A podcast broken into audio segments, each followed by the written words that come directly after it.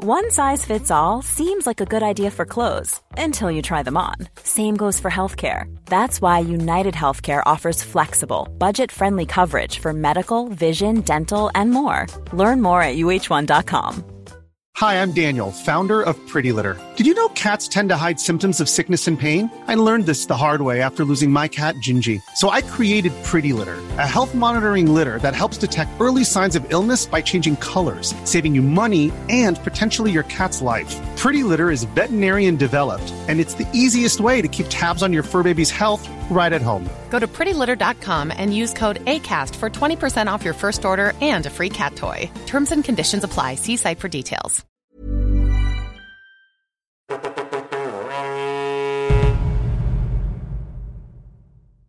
Hello and welcome, history friends, patrons all, to this little mini series here looking at the Trent affair of late 1861. This five part series is designed to, well, be a kind of present to you for being such a good listener for the last several years. It's also designed to get you in the mood for Britain Goes to War, which should be launching in the spring and will be exclusive for $5 patrons. In the last episode, we looked at international law and national honour and how those two concepts really fitted into this Trent affair and made it such a big deal for the Americans and the British.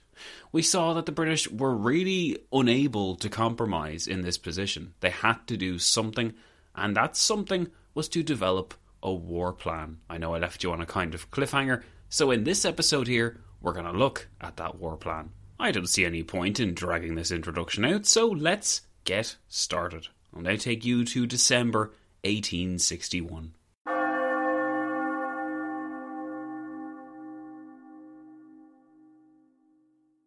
As we have seen, Britain sent limited reinforcements to its Canadian frontier, and it also drew up plans for an invasion of the US state of Maine.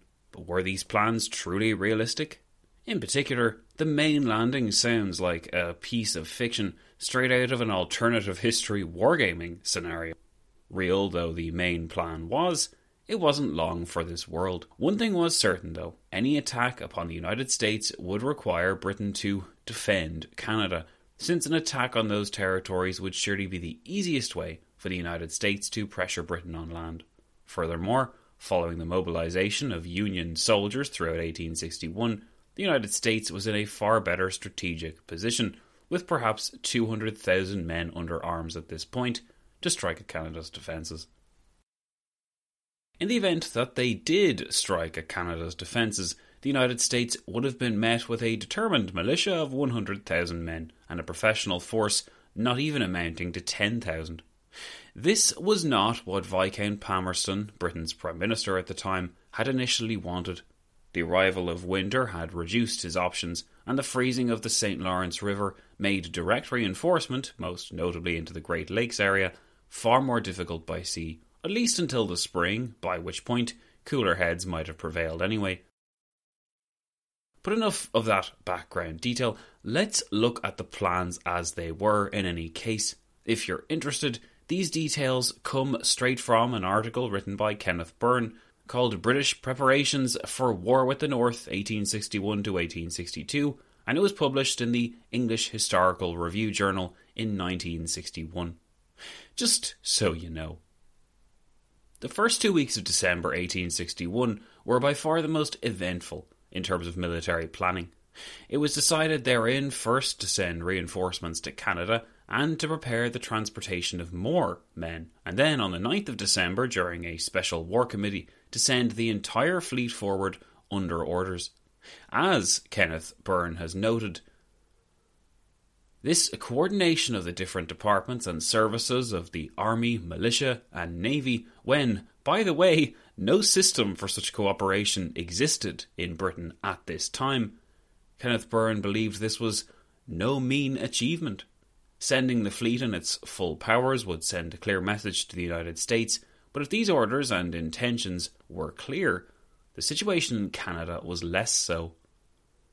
The most pressing concern for Britain regarding Canada concerned the size and character of the force the Americans could be expected to apply to the Canadian frontier, and specifically, whether the American Civil War would permit the Americans to mount a major invasion or would confine them to minor operations.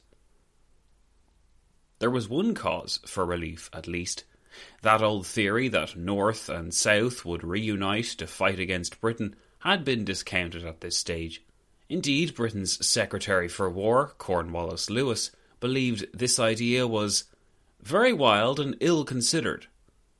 Colonel MacDougall, a former commanding officer of the Royal Canadian Rifles, was tasked with advising the British in its Canadian defence, and he opined that the feeling of positive hatred entertained by the South towards the North is a passion which infinitely overbears any abstract feeling of patriotism which may once have existed. The possibility that the United States and the Confederacy would unite to fight Britain, just like the old times, was wrong headed. Sir John Burgoyne, the Inspector General of Canadian fortifications, did not believe that the South would commit so suicidal an act as to engage in a new war of no interest to them, and thus to support and give increased power to those who must always be their antagonists. By this point, of course, Burgoyne meant the North when he talked of the South's antagonists. Even the British recognised that the bitterness between North and South of America would supersede any latent bitterness that the Confederacy and the United States may have held collectively against the old colonial master. Yet, while there seemed no room for a war of reunification against the British so long as the Civil War continued, MacDougall played devil's advocate and believed it by no means impossible that the Northern Department, driven to their wits' end for money and foreseeing no success in their present hopeless undertaking, would be glad of anything which should afford them an excuse in the eyes of their countrymen to put an end to the contest by recognising the seceded states. But when MacDougall spoke of an excuse to put an end to the contest, what excuse did he speak of? Well, in this case, he meant the American conquest of Canada. If this happened, though, and the United States didn't crush their rebellion in favour of attempting to crush the British, Burgoyne supposed this would establish the rights of states to secede, a precedent which surely no self respecting United States government would want to establish. These advisers were agreed that Canada would be safe in an Anglo American war that still had the North distracted by its war to the south. But as to the implications of the Civil War continuing into 1862 or beyond that, neither Canadian military expert wanted to speculate. This is likely because neither expert was armed with particularly solid information about the capabilities of the Union Army. Without this knowledge, how could the fate of any Anglo American conflict be properly guessed at? And what of the Canadian defences in question? If the worst did happen and the Union was freed from its civil war, would an army of 200,000 American soldiers face many difficulties in overcoming the 1500 mile border with Canada?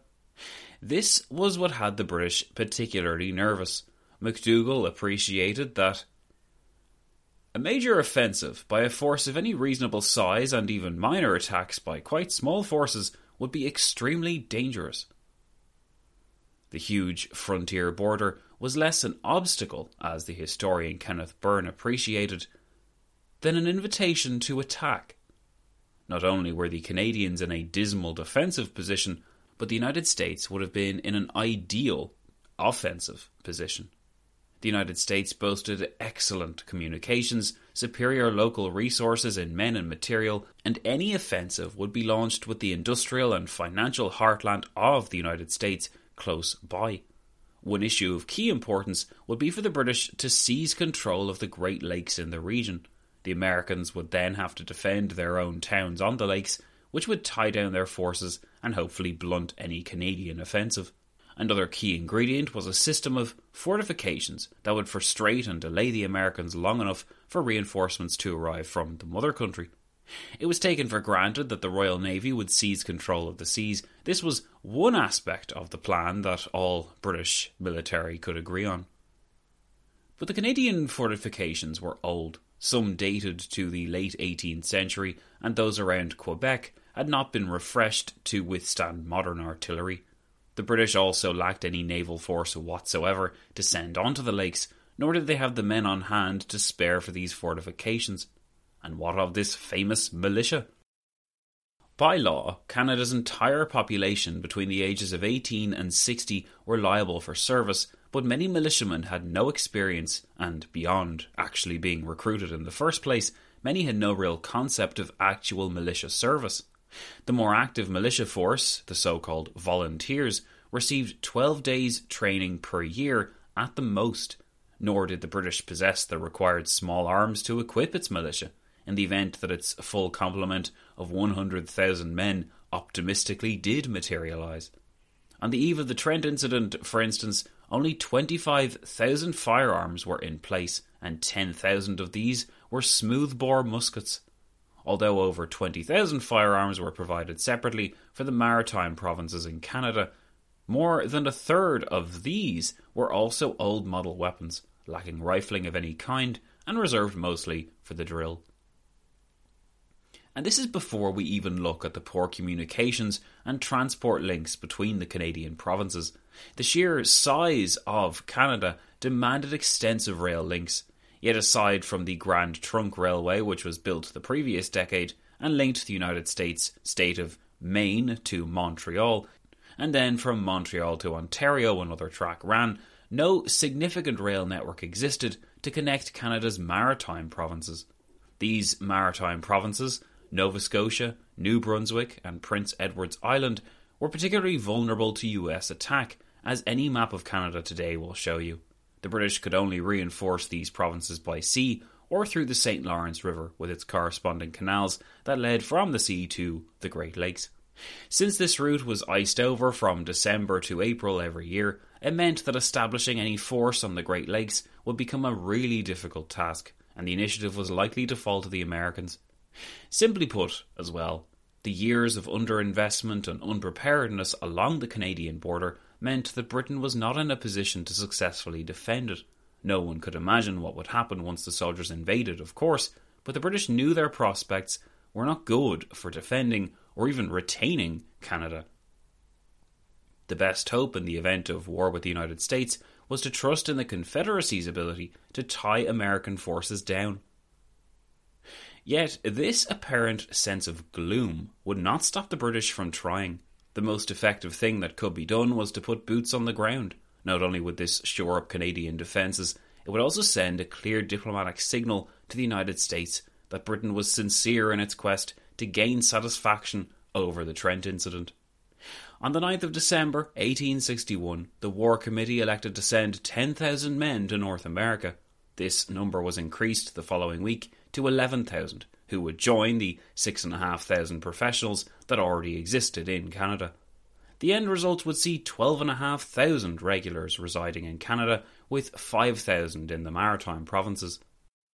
We could interpret British speed in reinforcement as proof of how seriously they regarded the prospect of war with the United States, or we could look at it instead as a byproduct of Britain having to deal with the tricky matter of Canadian reinforcement for so many years.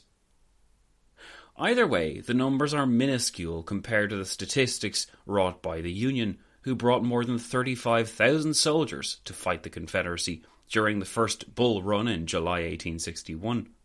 The following year, the numbers on both sides of the Civil War had swelled dramatically, and General McClellan was able to lead over 87,000 men to Antietam, the Battle of Antietam was famously christened the bloodiest day in American history, leaving at least 22,000 dead, wounded, or missing.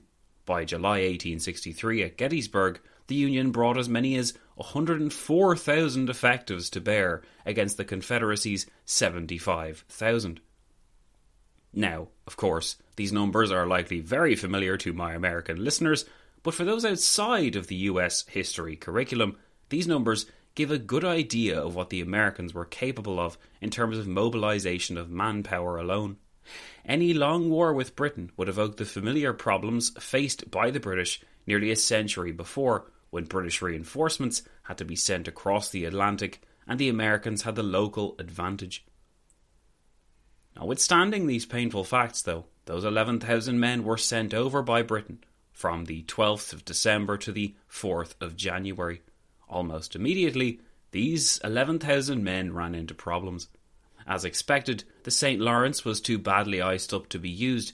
Many of the reinforcements had to travel overland as a result, under bitter conditions and on poor roads. Even more interesting and unintentionally hilarious was the fate of the military staff who were supposed to prepare the way for the incoming British soldiers.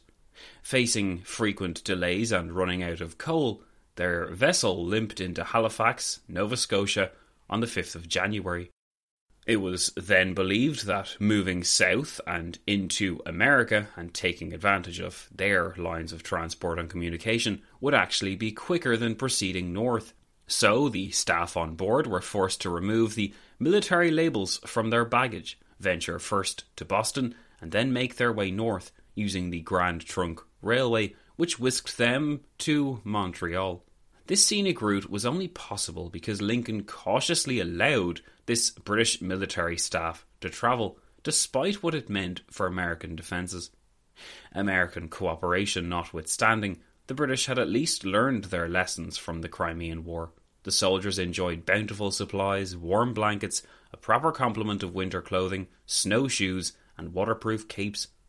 The British were said to have consulted with Florence Nightingale to ensure that the calamities of the mid 1850s, where many thousands died from disease and lack of provisions, were not repeated. Since the problems associated with the defence of the Canadian border were legion, British strategic minds turned instead to the possibility that a policy of attack was preferable. The Canadian position was Britain's weak link, but the loss of Canada would not necessarily mean that Britain lost the war, nor, on the other hand, could Britain truly hurt the United States from the Canadian front line. Thus began the discussion of the curious expedition against the state of Maine. The major drawback of such a scheme revolved around the fact that it would have to be launched at the very beginning of the war. Surprise was among its greatest attributes, but this surprise would vanish once the war began and Americans reinforced their more vulnerable coasts. There would be no space for a limited attack or for a brief, inconsequential Anglo American war to run out of steam. Simply put, the Maine invasion plan would significantly raise the stakes. By the 26th of December, military experts like MacDougall and Burgoyne that we mentioned earlier, were still recommending the Maine plan, even though it had largely been abandoned by the British government, and they continued to draw up a list of the forces that would be needed. But this plan was not their only option. British military figures openly discussed the implications for America if the war was official and Britain's navy had free rein to attack America's eastern seaboard. The likes of New York and Boston would be quickly in flames, and no one minced any words over how terrible this would be for the American people or their interests. War, in the opinion of Milne, the commander of Britain's North American Naval Squadron, has no doubt its honours and its evils, but to make war felt it must be carried against the enemy with energy, and every place must be made to feel what war really is. The question of defence was thus important in London, but far more time and ink was spent on the subject of attack. Thanks to moving some pieces along the board, Admiral Milne enjoyed a force of about 40 vessels, while a further eight vessels were on standby in Gibraltar should they be required. Would Milne sail these to New York or Boston or Philadelphia once war was declared? The object of the war, Milne wrote, can of course only be considered to cripple the enemy. That is his trade, and of his trade it can only be his shipping. No object would be gained if the forts alone are to be attacked, as modern views deprecate any damage to a town. If ships are fired upon in a port, the town must suffer, therefore the shipping cannot be fired on. This actually reserves operations to against vessels at sea. If a town is undefended or the defence is subdued, an embargo might be put on it and a subsidy demanded.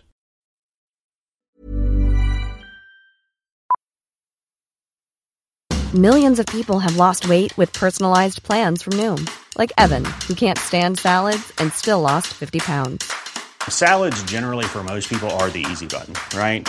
For me, that wasn't an option. I never really was a salad guy. That's just not who I am. But Noom worked for me. Get your personalized plan today at Noom.com. Real Noom user compensated to provide their story. In four weeks, the typical Noom user can expect to lose one to two pounds per week. Individual results may vary. How would you like to look five years younger? In a clinical study, people that had volume added with Juvederm Voluma XC in the cheeks perceived themselves as looking five years younger at six months after treatment. Look younger, feel like you. Add volume for lift and contour in the cheeks with Juvederm Voluma XC. Reverse signs of aging by adding volume to smooth laugh lines with Juvederm Vollure XC. For important safety information and to find a licensed specialist, visit juvederm.com. That's J U V E D E R M.com. Not for people with severe allergic reactions, allergies to lidocaine, or the proteins used in Juvederm. Common side effects include injection site redness, swelling, pain, tenderness, firmness, lumps, bumps, bruising, discoloration, or itching. There's a risk of unintentional injection into a blood vessel, which can cause vision abnormalities, blindness, stroke, temporary scabs, or scarring. Talk to a licensed specialist to find out if it's right for you.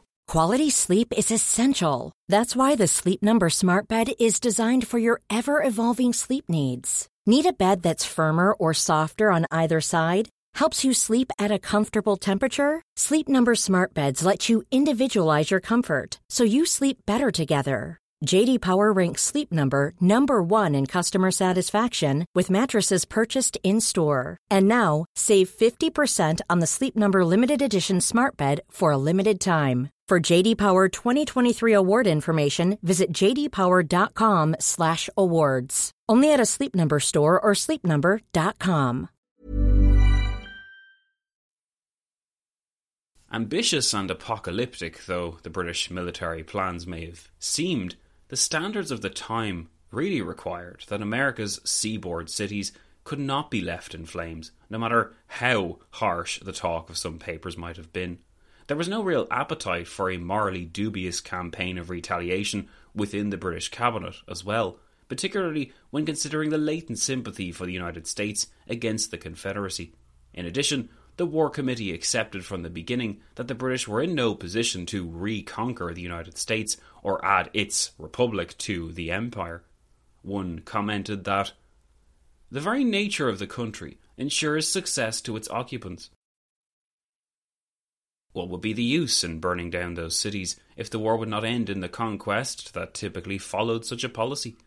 If the reading of the British strategy is correct, then the plan to launch an expedition against Maine can seem wholly out of left field, yet there was a method to the apparent madness. To begin with, Maine bordered Britain's North American possessions, and the potential was there for reuniting that state with the Empire, thereby strengthening Britain's defences in the region in the future. That being said, the importance of acting quickly was plain, otherwise, the United States could have attacked across the Maine border first.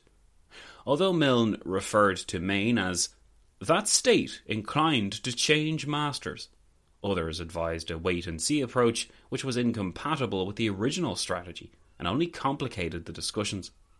Unless, MacDougall argued, a preemptive strike was launched in Maine, the entire Maine strategy would not be feasible.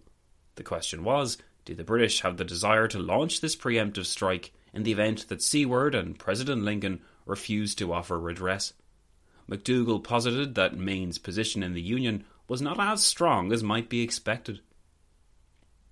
The interests of Maine and Canada are identical, the military adviser declared, adding, A strong party is believed to exist in Maine in favour of annexation to Canada, and no sympathy is there felt for the war which now desolates the United States. It is more than probable that a conciliatory policy adopted towards Maine would, if it failed to secure its absolute cooperation, indispose it to use any vigorous efforts against us. The patriotism of the Americans dwells particularly in their pockets, and the pockets of the good citizens of Maine would benefit largely by the expenditure and trade we should create in making Portland our base and their territory or line of communication with Canada. It should be said that MacDougall's subordinate did not share his rosy view of the situation and believed that instead of the aforementioned invasion, possibly a very strict blockade without an attack might induce the people of Maine to consider whether it would not be in their interest to declare themselves independent of the United States. Although hesitation heavily reduced the likelihood that any of these schemes would soon go ahead, there was no doubt that Britain would direct its naval forces to destroy the blockade of the Confederacy. Milne, the Northern Admiral, insisted that the destruction of the North's navy outside the southern ports would also prevent any American attacks on Britain's West Indian positions, which, interestingly, had not been reinforced at all. With the Northern Army in tatters, its morale plummeting, Britain would then turn the tables and implement its own blockade of the United States seaboard. This, combined with the prospect of facing down a reinvigorated Confederacy on land, would surely be enough to convince Lincoln and Seward to make peace. Fears that the situation would develop in this way should persuade the United States from the beginning that war with the British would be suicide. Should Washington's statesmen refuse to admit this logic, though, the plans were detailed enough to force them to see sense. And this brings us to a key point about all these preparations and visions of Anglo American conflict. What Palmerston's administration wanted more than anything else was for the United States to roll over and grant it the satisfaction it desired. Anglo American commercial and industrial links were strong and lucrative and had only grown in the years since the War of 1812. Considering the fact that the British could not hope to conquer the United States, that any conflict with Washington would be immensely costly and probably thankless, and that it would serve to prop up a slavers' state in the South, all of this helps to explain a lack of war enthusiasm within Palmerston's government once the initial fury died down. As Kenneth Bourne concluded, Fortunately for the course of Anglo American relations, the crisis passed without provoking the clash for which all the preparations were intended. But the indications which they give of the British evaluation of the character of an Anglo American war are still significant enough. It is probably futile to try and estimate the outcome of such conflict. Too much would have depended upon the imponderable fortunes of war. There was, unquestionably, a desire to recoup British national honour, but this was not the same as desiring war. National honour could be redeemed in a peaceful manner, and the act of getting their way with minimal expense or effort was the raison d'etre of Palmerston's foreign policy. By leveraging British prestige in the past, powers great and small had been persuaded to roll over and accept British rulings or concede to British demands. Only when those powers refused to listen was force brought to bear. On occasion, this coercion would be accompanied by threats of force, and these threats were not always sincerely intended and can be considered as bluffs, bluffing being thoroughly dishonourable behaviour, but only if that bluff was unsuccessful. By leveraging the prestige of her navy, the power of empire, and the difficult conditions the United States faced, contemporaries assumed that an American submission of some kind would surely be the result. Something which is important to note, though, is that Palmerston's administration really was prepared to make war on the United States if the answer that Britain wanted was not given back. Foreign Secretary Earl Russell did work to make the humble pie as easy for the Americans to eat as we have seen, and he gave strict instructions to Ambassador Lyons in Washington not to menace the Americans or behave in a smug or offhand manner. Lord Lyons, a consummate professional and mindful of the American situation, did not have to be told twice. But these were courtesies on the British part, and while they left some British newspapers concerned that the United States might interpret generosity for weakness, this was the only course Palmerston's government could follow. Richard Cobden, a radical Liberal MP, a free trader, and frequently seen with John Bright, his ideological ally, offered the view that during the crisis over the Trent, Palmerston was merely engaging in bluff and bluster. Palmerston, Cobden said, likes to drive the wheel close to the edge and show how dexterously he can avoid falling over the precipice. But Palmerston was doing his duty as Prime Minister to tend to all possibilities, and while it was very unlikely that the United States would permit a war to break out with Britain by refusing satisfaction to her, it was not impossible, and therefore plans had to be made. That said, the burgeoning American Republic was not nearly so threatening now that she was so thoroughly occupied at home. Formerly, England feared a war with the United States as much as from the dependence on your cotton as from a dread of your power, Richard Cobden wrote to Charles Sumner, who was then the chair of the Senate Foreign Relations Committee. Now, Cobden argued, the popular opinion, however erroneous, is that a war with the United States would give us cotton, and we, of course, consider your power weakened by your civil war. Even such a zealous pacifist like Richard Cobden recognised that the United States was at its weakest point since the War of 1812. If any moment was ripe for the third round of the Anglo American conflict, it was now, the weakness of Canadian defences notwithstanding.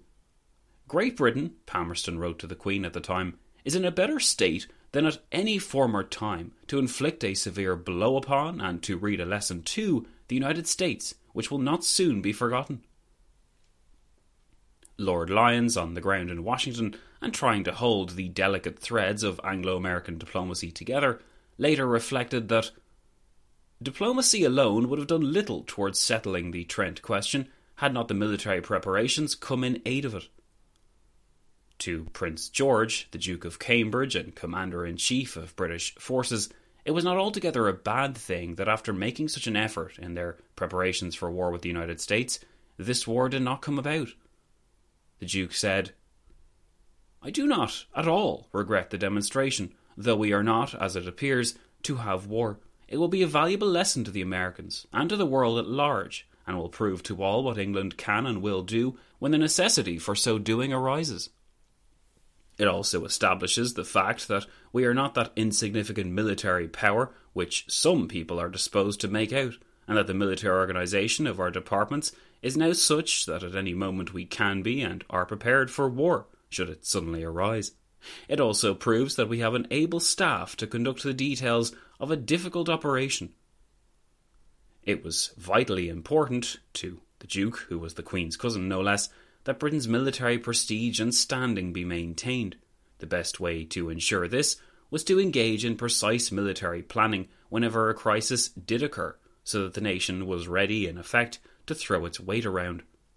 The Victorians liked to refer to this approach as being in earnest, and it amounted to taking crises seriously and preparing for the worst. Lincoln and Seward did not know how detailed Britain's military plans were, but even the act of sending reinforcements to Canada was proof enough that Britain wasn't bluffing. It should also go without saying that a war with Britain, while engaged in a bitter conflict against the Confederacy, was the nightmare scenario which Washington sought to avoid at all costs. It was not about American national pride. In this case, it was about national survival, and the durability of the Union was more important at the end of the day than puffing up one's chest and refusing to swallow Britain's bitter pill. To the British government, there was a sense that they had little choice but to put on a brave face and prepare for the grave task ahead. Field Marshal Garnet Wolseley later to succeed the Duke of Cambridge as Commander in Chief of British forces, was under no illusions. Britain would have toughish work of it, Wolseley said, adding that they were now on the verge of the greatest war which had taken place in our days. A great and terrible war it would be, but British had no doubt that they would win. Its ministers believed in eventual victory, but they did know that the war with the United States would be immensely expensive and in many respects unrewarding. Granted, a war with the United States would validate Britain's claim to prestige and world power status, and it proved that she would show her rivals that the Empire would allow no insult to slip by, regardless of cost. This might give potential offenders a reason to pause and consider their dealings with Britain more carefully. But aside from instilling this lesson into the world, the war with America seemed thankless and wrong headed a war with the Confederacy to kill dead the crime of slavery would surely be better. Vested economic interests in business, particularly, and in manufacturing, which crisscrossed the Atlantic, left some, like Richard Cobden and John Bright, convinced that Britain should never, and likely would never, make war on the United States, either now or in the future. The power of free trade to persuade even sabre rattlers to quieten down seemed obvious to those two gentlemen, and they were by no means alone in this view. Some feared a less noble outcome to the crisis, that Britain would in fact back down, unwilling to force the issue, and the Americans would have their way. Writing in late November, as news of the Trent incident was received, the Earl of Clarendon, a Conservative MP and former Foreign Secretary, shared his concerns. What a figure we shall cut in the eyes of the world if we tamely submit to this outrage when all mankind will know that we should unhesitatingly have poured our indignation and our broadsides into any weak nation, and what an additional proof it will be of the universal belief that we have two sets of weights and measures to be used according to the power or weakness of our adversary. I have a horror of war, and of all wars, one with the United States, because nothing would be so prejudicial to our interests. But peace, like other good things, may be bought too dearly, and it never can be worth the price of national honour. The Earl of Clarendon was certainly very generous to speak to my PhD thesis in such a way, but he was also to be relieved by Palmerston's stance. The Prime Minister understood that Britain could not afford to budge on the issue, and let's not forget that Palmerston and Russell were each furious privately at how the Americans had behaved, and they both longed for redress, if not revenge. These sentiments did cool, but they never cooled sufficiently as to induce Palmerston to simply back down and forget all about it. Backing down wasn't what he was known for, and even in the twilight of his career, to retreat on the world stage before a divided America would have been extremely unusual behaviour for him. So, now that we've established that the British genuinely were prepared for war, for better or for worse, if the United States did not provide a satisfactory answer, let's continue our examination of the Trent affair in the next episode by looking at how the crisis remained on the boil, but how some news from Britain served to dull the senses somewhat and pull attention back towards domestic matters. The death of the Prince Consort in the middle of December 1861 didn't just shatter Queen Victoria's mood, it also sent shockwaves across the world. We're going to look at that in the next episode, and I hope you'll join me for that. But in the meantime, thanks so much for listening to this episode. I hope you enjoyed it. If you did, remember Britain Goes to War will look at all this stuff in more juicy, glorious detail. Until then, though, guys, thanks for listening and supporting this show.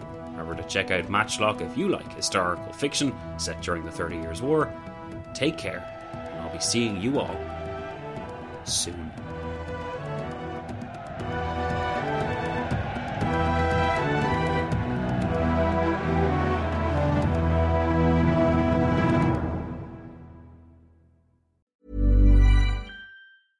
Ever catch yourself eating the same flavorless dinner three days in a row? Dreaming of something better? Well, HelloFresh is your guilt free dream come true, baby. It's me, Keke Palmer. Let's wake up those taste buds with hot, juicy pecan crusted chicken or garlic butter shrimp scampi. Mm. Hello Fresh.